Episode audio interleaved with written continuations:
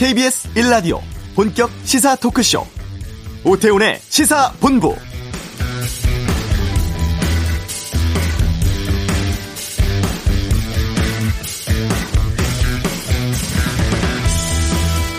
국내 첫 코로나19 백신이 될 아스트라제네카 백신이 오늘 경북 안동 공장에서 출하됐고 경기 이천 물류센터로 이동하고 있습니다. 75만 명 맞게 될 물량으로 전국의 요양병원과 시설, 재활시설 등의 만 65세 미만 입소자와 종사자가 대상입니다. 첫 접종은 모레 26일 금요일 오전 9시부터 시작되고 어제는 차질 없이 접종하기 위한 연습훈련이 있었습니다. 사전 진찰, 실제 접종, 이후 관찰까지의 과정을 밟아보고 혹시 모를 응급 상황도 가정해봤다고 하는데요. 방역당국은 자기 차례 접종을 거부하게 되면 전 국민 대상 접종이 끝나는 11월 이후로 순서가 미뤄지게 된다면서 제때 접종할 걸 권고하고 있습니다. 빈틈없이 준비해야 할 백신 첫 접종, 이제 이틀 앞으로 다가왔습니다. 오태훈의 시사본부, 최근 북한 남성 귀순 과정에서 총체적인 경계 실패가 있었다고 하는데 이슈에서 알아보겠습니다. 오늘 그냥 갈 수 없잖아, 터뜨릴 거라던 학폭 미투, 본물 터진 진짜 이유, 이 주제로 준비를 했고요. 2부 아는 경찰, 공무원 사회에 있다는 15떡 문화 파문, 또 여고생 성폭행 관련 가해교사 재판 결과 등에 대해 알아보겠습니다.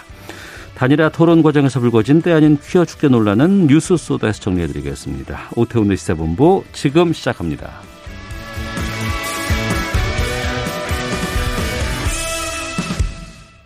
네, 최근 동해 민간인 통제선 북방에서 신병 확보한 북한 남성의 월남 경위, 또 군의 대응 조치에 대해서 합동참모본부가 조사를 했고 이 결과를 어제 발표를 했습니다.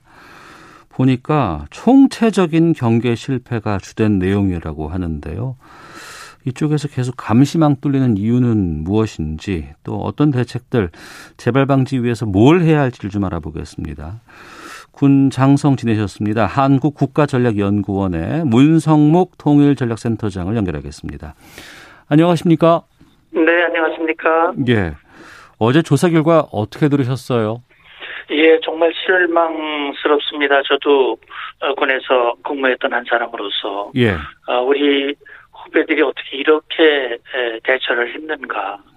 아, 정말 실망스럽고, 이거 빨리 회복하지 않으면 안 되겠다라는 그런 안타까운 마음도 같이 있었습니다. 예, 하나씩 좀 여쭤볼게요. 이제 네, 군이 이렇게 경계 근무를 쓰지 않습니까? 이 과정에서 네, 뭐 어두우니까 여러 가지 뭐 장애물이 있기 때문에 이럴 때 발견 못할 수는 있다고 치는데, 네, 발표를 보면은 군 CCTV에는 8차례 포착이 됐고, 네, 2번의 경고음까지 울렸다고 하는데 여기에 대한 대응 조치가 없었고, 또 감시병이 그 출퇴근하는 간부였다고 또 생각을 했다고 하는 답변도 있었는데, 그렇죠. 이게 가능합니까? 예, 그러니까 그게 납득이 안 가는 부분입니다. 예를 들어서 뭐 작년에 있었던 철책 같은 경우는, 네, 철책에 연결돼 있던 그 어떤 장비가 오작동을 하거나 작동을 하질 않아서 그걸 발견하기 어려워졌다라는 뭐 그런 얘기들이 있었는데, 네, 이번 같은 경우는 장비의 문제가 아니거든요. 네. 그러니까 10번 포착, 10번이나 찍혔는데 그중에 8번을 놓쳤고 마지막 2차례에서만 이제 확인을 하고 결국 신병 확보로 갔습니다만, 네, 말씀하신 대로 경보음이 2번이나 울렸는데도 그걸 마치 오작동인 걸로 알고 확인도 안 하고 보고도 안 하고 대처도 늦었고, 그러니까 1시에 해안으로 들어온 북한 남성이 신병이 포착될 때까지 거의 6시간 동안, 네, 결국 군이 제대로 대처하지 못했다 라고 하는 점이 안타까운 것이죠. 네. 혹시 어제 그 합동참모본부 조사 결과 과정에서 이거는 납득이 안 된다, 아니면은 왜 이렇게까지밖엔, 아니면 이 부분은 왜 발표가 안 나올까, 이런 부분도 좀 있었습니까?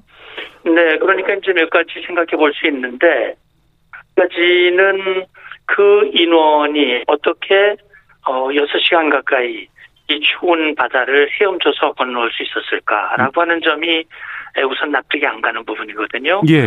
아마 그런 부분들이 또 여기저기서 지적을 합니다. 말하자면 이 민간인 어부라 하더라도 네.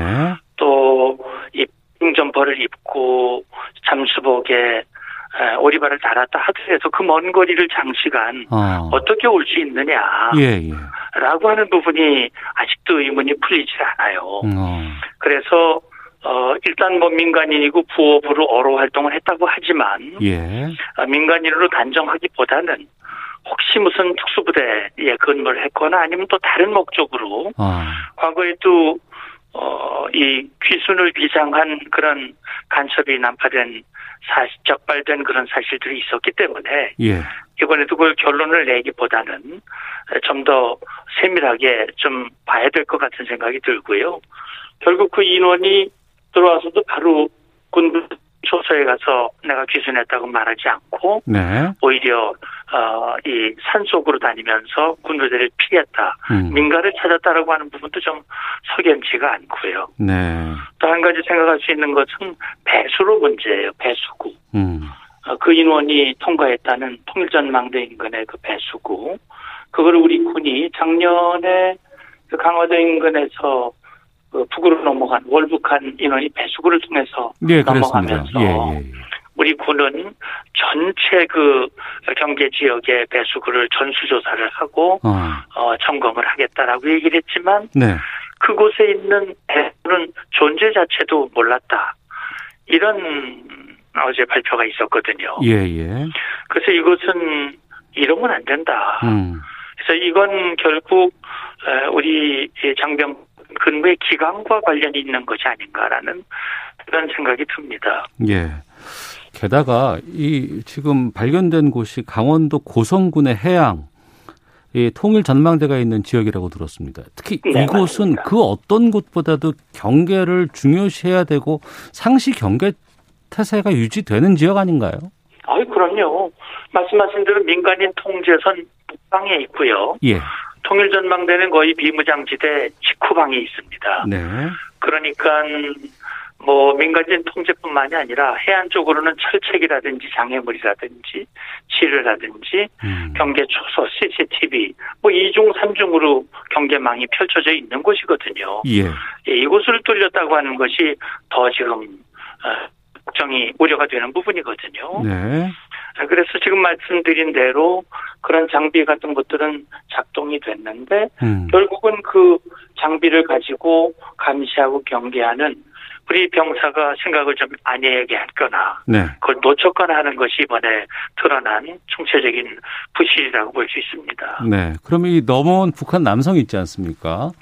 지금으로 발표를 보면은 뭐 민간인 이렇게 규정이 되어 있는데 정확하게 귀순 때문에 내려온 것인지 아니면 뭐 다른 뭐 사고 때문에 내려왔다 뭐 이쪽으로 남하를 한 건지 아니면 우려되는 것처럼 총적 이 추운 겨울에 그렇게 잠수복 입고 헤엄쳐서 올 정도라 그러면은 완벽한 훈련을 받은 공작 요원이 아닐지 여기에 대해서는 구체적인 내용들이 잘 드러나질 않더라고요.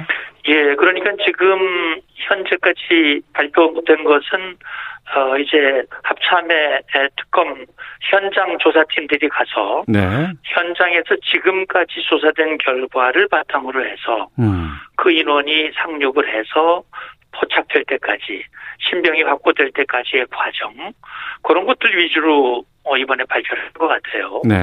일단 뭐 본인이 민간인이라고 하니까 민간인이라고 발표는 했지만 그렇게 단정지어서는 안 될 것 같습니다. 말씀하신 대로 모든 가능성을 열어놓고 좀 더 심도 깊은 조사를 해야 되고요. 그래서 말씀하신 대로 그런 우려가 말끔히 의구심이 씻어질 수 있도록 언젠가 그것이 확인이 되면 다시 한번 아마 발표를 하는 기회가 있어야 되리라고 생각합니다. 뭐 최근에는 아닙니다만 이전에 남북 간의 화해무도 있을 때 그건 그대로의 진행인 것이고 군은 군의 임무를 잘 이행을 해줘야 되는 것 아니겠습니까? 맞습니다. 근데 지금 계속해서 군의 감시망이 뚫리고 뭐 지난 뭐 노크 기순에다가 뭐 철책 기순에다가 계속해서 지금 이번에도 또 이런 일이 나왔는데 이 근본적인 이유는 뭐라고 진단하세요? 물론 경제 실패하는 이유는 여러 가지 이유가 있을 수 있습니다. 예. 뭐 지상 문제, 지역 문제, 시계, 뭐 여러 가지 이유가 장비의 문제도 있을 수 있고요. 네. 그다음에 경계 작전 계획이라든지 감시 초소의 운영이라든지 그런 것도 있을 수 있지만 이번에 나타난 걸 보면 결국 모든 장비와 작전과 이런 것들이 사람이 하는 거잖아요. 그렇죠. 결국 근무 기간, 태도, 그다음에 이제 숙달 정도, 그 경계 숙달 정도 이런 것들이 다 연관이 될 수 있는데 이번 같은 경우를 보면 저는 그런 우려가 되는 거예요. 네. 한동안 우리가 남북 관계 정말 뭐 평화 프로세스의 추진, 이제 평화가 왔다, 봄이 온 게 아니냐. 결국은 오랫동안 무슨 충돌 뭐 이런 것들이 없어졌고 긴장도 좀 느슨해지고 하는 과정에서 네.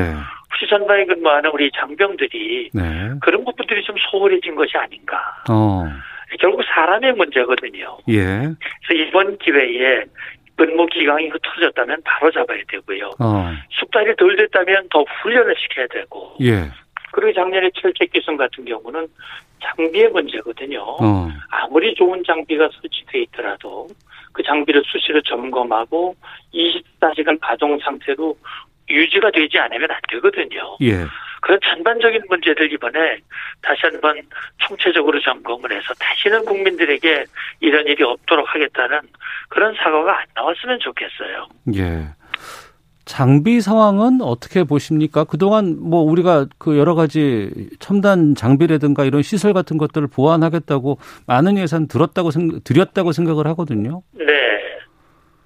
그렇습니다. 그러니까 지금 CCTV라든지 특히 야간 감시 장비, 뭐 이런 것들을 전반적으로, 그 다음에 이제 인원이 접근하면은 또 작동을 하면서 경보음이 울리고, 그렇게 하는 최첨단 장비, 왜냐하면 인원이 제한이 되기 때문에 네. 그런 장비들로 경계 공백을 메꿔왔고 그런 부분에서 상당히 발전을 했거든요. 예예. 그랬는데 사실 이번 같은 경우는 CCTV가 작동을 했고 경보음도 울렸고 그렇지 않습니까? 예. 그래서 제가 볼 때는 계속 과학기술의 발전에 따라서 그런 경계 감시 장비를 첨단화시키는 노력도 계속하고 또 이미 설치된 장비에 노후화된 부분이 없는지 네. 제대로 작동이 되고 있는지 그런 것들도 다시 한번 점검을 했으면 좋겠어요. 네. 특히 예산적인 뒷받침이 제대로 되고 있는지도 봐야 될 것 같습니다. 그렇습니다.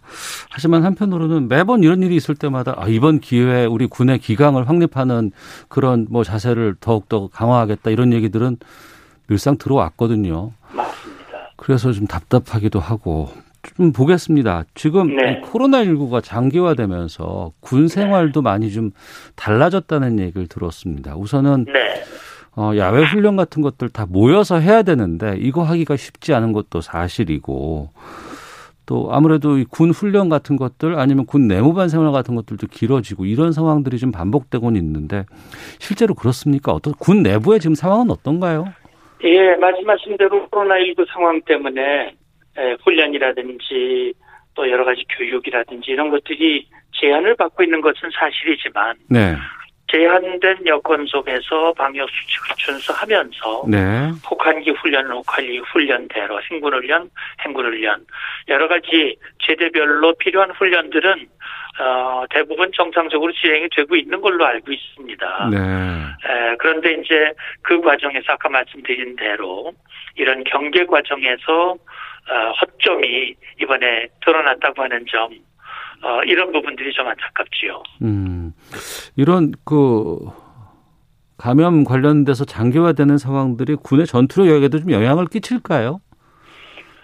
영향을 끼칠 수밖에 없다고 생각이 됩니다. 그래서 이제 각 부대에서는 부대별로 우리 장병들이 혹시 기강이 해이해지거나 또는 정서적으로 뭐 외출에 막 휴가가 차단이 되고 제한된 공간에 오래 머물게 되면 네. 여러 가지로 사기도 떨어지고 그럴 수 있기 때문에 뭐 다양한 활동들을 통해서 사기를 진작시키고 그다음에 또 군에 있는 이 기간이 인생에 있어서 뭔가 도움이 되는 기간으로 만들기 위해서 네. 자기 개발에 어떤 여러 가지 방법들 그런 것들을 발굴을 해서 이제 장병들의 여건들을 보장해 주려고 노력을 하는데 역시 군의 존재는 개인의 발전도 있지만은 동시에 유사시에 우리 국민을 지키는 일이기 때문에 네. 그런 훈련, 그런 것들이 강도 높게 유지될 수 있는 그런 노력들을 지금 지휘관들이 나름대로 하고 있는 걸로 알고 있습니다. 네. 여기에 대한 문책 같은 것들도 좀 있어야 되지 않을까요? 이번 경계에 대해서? 아마 있어야 될 겁니다. 보고가 지연됐고 예. 조치가 늦어졌기 때문에 그래도 그 인원이 귀순 의사를 가지고 있고 신병이 확보가 됐으니까 그나마 다행입니다만 네. 혹시 만약에 불순한 세력이 침투를 해서 혹시 우리에게 피해를 끼쳤다면 이건 엄청난 일이거든요. 네. 그런 차원에서 전반적으로 어디에서 문제가 있었는지 거기에서 제대로 수칙을 지키지 못했다거나 실패한 부분들에 대해서는 신상 필벌이 아마 뒤따를 걸로 생각이 듭니다. 알겠습니다. 저도 군생활한 지가 지금 30년이 다 돼가지고 그때하고 네. 지금하고 이제 장병들 이 내무반 생활에 등 이런 것들이 많이 바뀌었다고 생각이 듭니다. 맞습니다. 뭐 어마하게 좀 많이 달라졌을 것 같은데 요즘에 그 장병들 휴대전화 보급됐다고 들었어요. 근데 이거 보급되고 난 이후에 뭐 군 안에서의 여러 가지 문제점들, 뭐 우울감, 뭐 호소라든가 이런 것들에 상당히 많은 도움은 줬다 이런 기사들도 나오고 있는 것이 있고, 그럼요. 탈영능도 줄었다고는 하는데 네. 군 생활에 휴대전화 사용하는 거는 어떻게 보고 계세요? 네, 그러니까 사실 뭐 우리 앵커님도 30년 되셨다고 그랬는데. 예. 정말 과거에는 상상할 수도 없었던 일이죠. 그래서 휴대전화를 우리 장병들이 사용하는 것이 과연 맞느냐. 예. 그중에서도 많이 고민을 했고 전문가들 여러 번 협의도 했고 시범용도 했고 결과적으로 봤을 때 이 부정적인 측면보다는 긍정적인 측면이 훨씬 많다. 네. 그런 결론을 내리고 이제 휴대전화의 전면 사용을 허용을 한 거거든요. 네. 또 마침 코로나19 상황이 오면서 외출력도 안 되고 또 사실 본 생활하면서 가장 어려운 점은 아마 격리에 따른 그 정신적인 충격일 거예요. 그렇죠. 예. 그런데 이제 이게 되면서 가족들과 그래도 제한되나마 영상 통화도 하고 소통도 하고 그러면서 그런 정서적인 문제들이 많이 이제 해결이 되고요. 네. 특히 요즘 뭐 인터넷이라든지 각종 그런 방법을 통해서 자기 개발 이런 것들도 해요. 우리 군에 들어와 가지고 뭐 이 저 고시에 패스하는 사람도 나오고 대학에 들어가는 사람도 나오고 네. 또 자격증을 따기도 하고 그런 순기능들이 꽤 있습니다. 일부 뭐 도박을 한다거나 좀 그 부정적인 측면이 적발되기는 하지만 예. 그거는 소수고 긍정적 순기능들이 좀 더 많이 나타나고 있어서 네. 다행이라고 생각을 합니다. 예. 장병들 군 생활이 좀 민주적이고 다양하게 좀 여러 가지 자유로움을 누릴 수 있게끔 하는 건 맞는 길인 것 같습니다. 하지만 그와 네. 함께 군 본연의 모습들 또 본연의 업무는 충실하게 좀 해줬으면 좋겠다 생각이 드는데 맞습니다. 우리 군이 어떻게 앞으로 대응해야 될지 변해야 된다고 보시는지요? 네, 말씀하신 대로 우리 군의 두 축은 사기와 군기입니다. 네. 사기와 군기가 같이 세워져 있어야 되거든요. 네. 그러니까 복지를 향상시키고 민주, 인권 뭐 이런 것들은 사기에 해당되는 것이라면 예. 군기는 엄정한 훈련, 교육, 그다음에 경계, 근무 이런 것들을 통해서 본연의 임무에 충실할 수 있도록 하는 것. 그래서 이쪽도 저쪽도 소홀히 하지 않고 균형되게 네. 정말 국민들에게 신뢰받는 군이 될 수 있도록 이번에 정말 환골탈퇴했으면 좋겠습니다. 알겠습니다. 말씀 잘 들었습니다. 고맙습니다. 감사합니다. 네, 한국국가전략연구원의 문성목 통일전략센터장 연결해서 말씀 들어봤습니다. 자, 이어서 이 시각 교통 상황 살펴보고 헤드라인 뉴스 듣고 다시 돌아오도록 하겠습니다. 교통정보센터의 이현 리포터입니다. 네, 운전하면서 돌발 상황 때문에 놀란 기억 있으실 겁니다. 전방 상황 잘 살피면서 안전하게 이동해 주시기 바랍니다. 서울시내 강변북로 구리 쪽으로 반포대교 부근에 고장난 차가 있었고요. 성산대교부터 영향을 받고 있습니다. 올림픽대로 잠실 쪽은 노량진에서 반포대교 쪽으로 밀리는데 반포대교 부근에서 사고 처리 중입니다. 수도권 제1순환고속도로는 판교 쪽이고요. 노지 분기점 부근에 사고 있습니다. 5차로가 막혀 있으니까 조심 운전하시고요. 계양에서 송내 쪽으로 밀립니다. 더 가서도 판교에서 구리 쪽은 서안암 부근 작업 때문에 송파부터 정체되고 있습니다. 제2중부고속도로 대전 쪽의 진행 많이 답답하시죠? 경기 광주 분기점 부근에서 작업을 하고 있어서 신월천교부터 4km 구간 정체입니다. 중부고속도로 소통이 원활하니까 산곡 분기점에서 그대로 이용하시는 게 낫겠습니다. 경부고속도로 부산 쪽 한남에서 서초, 수원 부근 지나기 어렵고요. 기흥 동탄에서 오산 쪽으로 밀리고 있습니다. KBS 교통정보센터였습니다. 헤드라인 뉴스입니다. 국내에서 위탁 생산되는 아스트라제네카 백신이 오늘 처음 출하돼 수송 작업이 진행되고 있습니다. 하루에 15만 명 분량이 닷새에 걸쳐 출하되는데 오늘 오후에는 백신 접종 관련 전문가 설명회가 열립니다. 정부가 광명 시흥과 부산대저, 광주산정 등 세 곳을 신규 택지를 지정해 총 10만여 가구를 공급하겠다고 밝혔습니다. 광명 시흥이 6번째 3기 신도시로 지정돼 7만 가구가 공급됩니다. 코로나19로 어려움에 빠진 소상공인 등을 돕기 위해 정부가 임대료를 깎아주는 이른바 착한 임대인 세액공제를 연말까지 연장하는 걸 추진하고 공과금과 사회보험료는 납부 유예합니다. 윤석열 검찰총장의 장모가 추모공원 이권에 부당하게 개입했다는 의혹 등에 대해 경찰이 재수사에 나섰습니다. 경찰이 불기소 의견으로 넘긴 사건을 검찰이 재수사해달라고 요청했습니다. 종합편성채널 MBN이 방송통신위원회의 6개월 영업정지 처분의 효력을 멈춰달라면은 집행정지 신청을 법원이 받아들여 영업정지 효력이 중단됩니다. 지금까지 헤드라인 뉴스 정한나였습니다.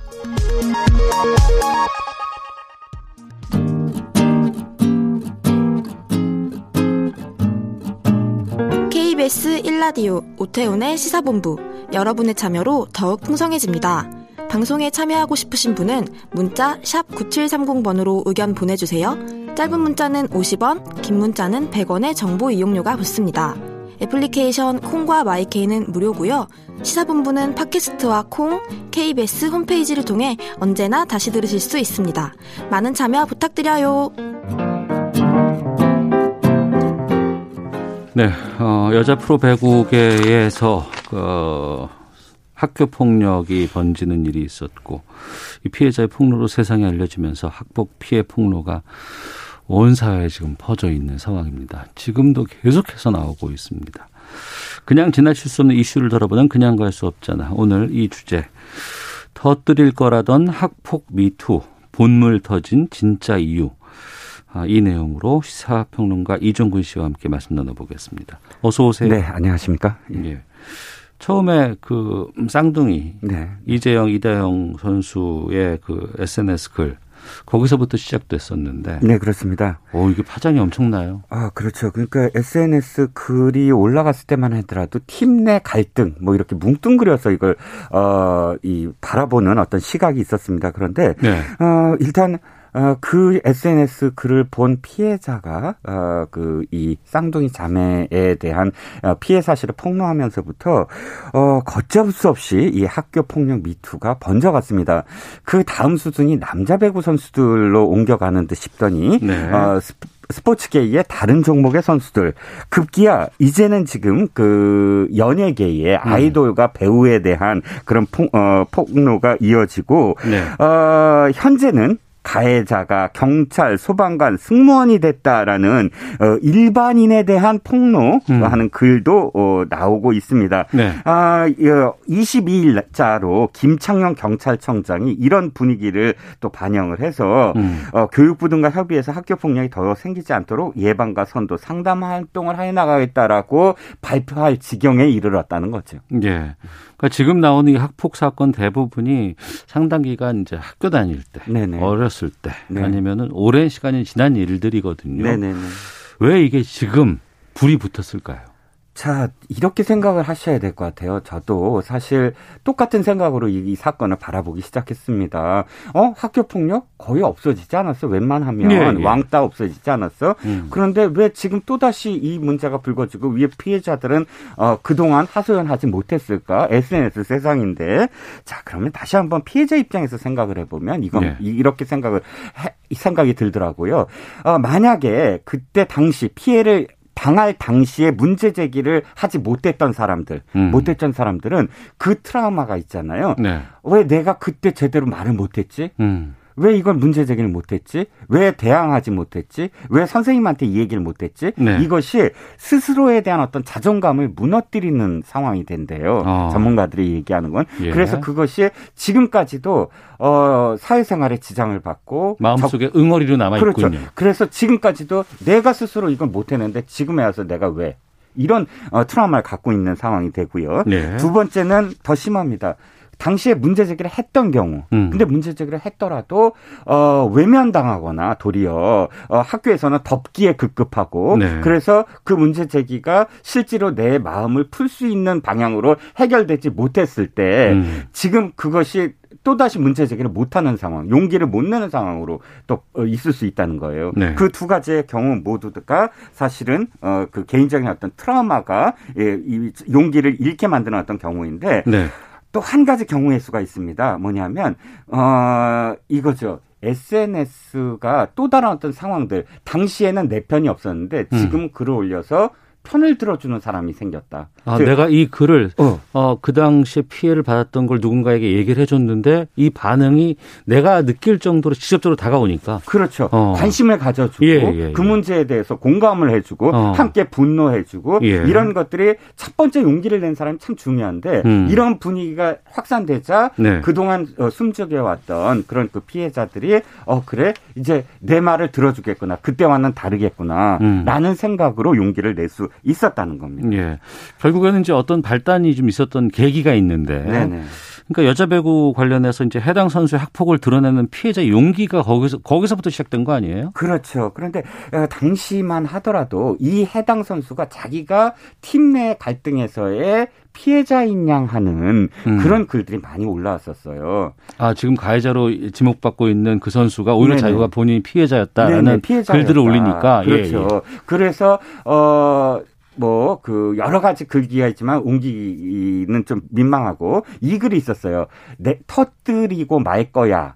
야, 내가 꼭 터뜨리고 말 거야. 이 글이 있었습니다. 예. 이게 해당 그 소속팀의 선배로부터 무엇인가 가해를 받고 그것을 터뜨리겠다. 이렇게 읽혀지는 어떤 글이었어요. 그런데 그 글을 읽은 것이 이 피해자의 용기를 도리어 북돋게 만들었다라는 분석이 가능해요. 뭐냐면 지금 이 가해자는 사실 굉장히 유명하고 실력도 굉장히 뛰어나서 국가대표팀에 팬들도 많고 인기도 많고 이런 상황 속에서는 숨죽여 있었는데 그가 마치 자신이 피해자인 양 사실은 그가 나한테 했던 행동을 비춰보면 그가 가해자인데도 불구하고 피해자인 양 하는 것이 이 피해자 그러니까 그 해당 선수의 피해를 입은 피해자의 임계점을 건드렸다는 거예요. 넘어설 수 있게. 아니 당신이 어떻게 피해자라고 당신이 나한테 했던 어떤 상황을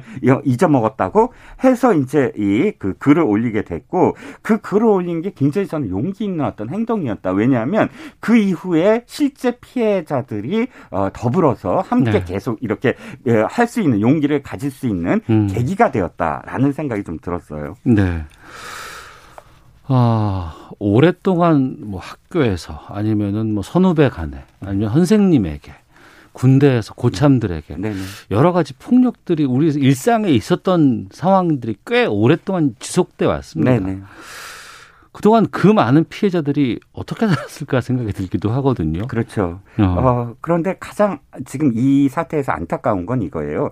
돌아보면 우리는 한 1995년 정도부터 이제 학폭 문제가 발단이 됐는데 엄청나게 많은 대책들이 세워지고 5개년 계획이니 10개년 계획이니 선도위원회를 만드느니 모든 정부에서 다 이 문제를 해결하겠다고 나섰고 네. 마치 해결하는 것처럼 보여졌고 해결한 것처럼 성과를 얘기해 왔어요. 네. 지금 이 사건만 하더라도 그래요. 지금 20대 한 중반 정도의 아이돌들과 선수들을 한테 피해를 받았다고 가정을 해보면 돌아보면 한 10년 전 얘기예요. 예, 그러면 중학생 시절이거든요. 그러네. 2012년도를 보면 2012년도에도 교육부가 엄청나게 나서서요.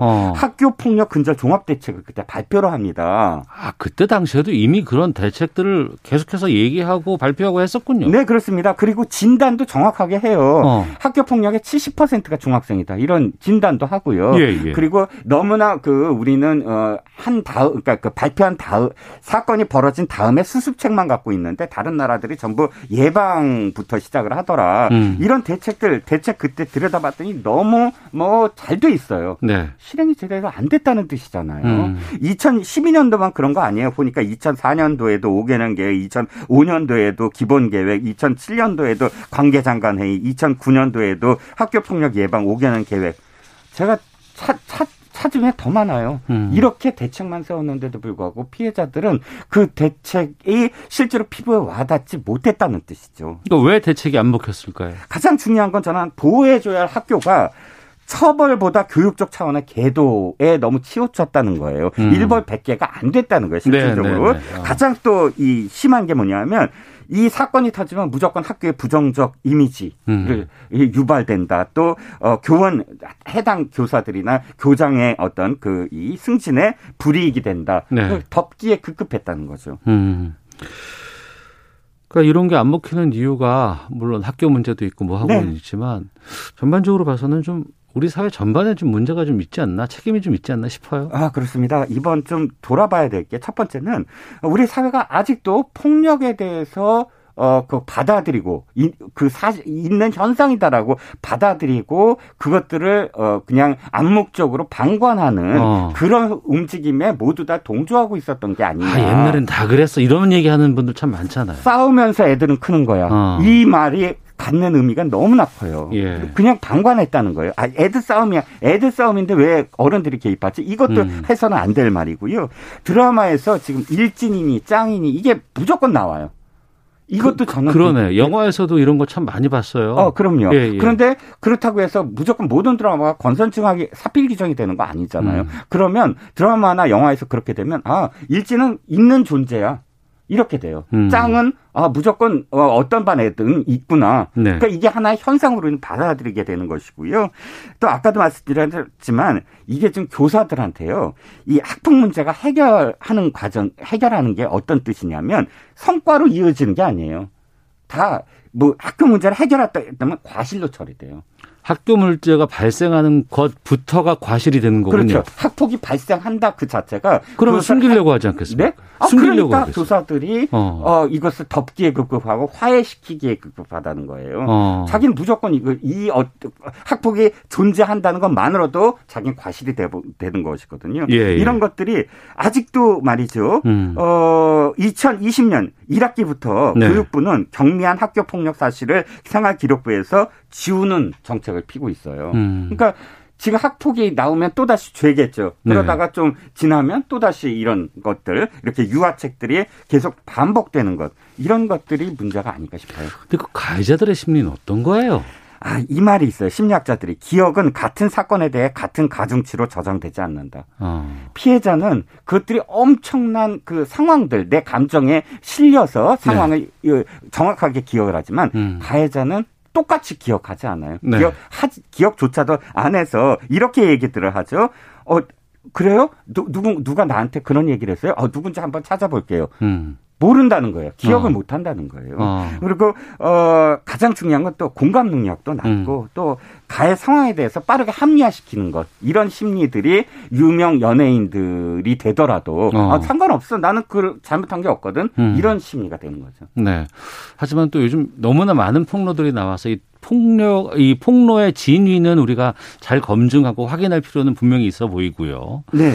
또 한편에서는 좀 이게 과거 일로 좀 너무나 많은 마녀 사냥 좀 하는 거 아니냐라는 지적도 있는데 어떤 말씀 주시겠습니까? 마녀 사냥 경계해야 돼요. 지금 지켜보는 사람들의 태도가 이것을 경계하게 만들어야 돼요. 마치 우리가 무슨 여론몰이의 한 당사자인 양 뭐 저 사람은 죽여야 돼 뭐 이런 식으로 부추기는 태도 굉장히 경계해야 되고 피해자 입장에서 피해자의 상처를 치유하는 일에 내가 어떻게 도움을 줄까 이 생각을 해야 된다는 것. 그다음에 유명인 가해자만 관심이 되는 상황 이것도 사실 경계해야 된다. 알겠습니다. 생각입니다. 이종근 시사평론가와 함께했습니다. 고맙습니다. 네, 감사합니다. 잠시 후 2부 아는 경찰 준비되어 있습니다. 2부에서 뵙겠습니다.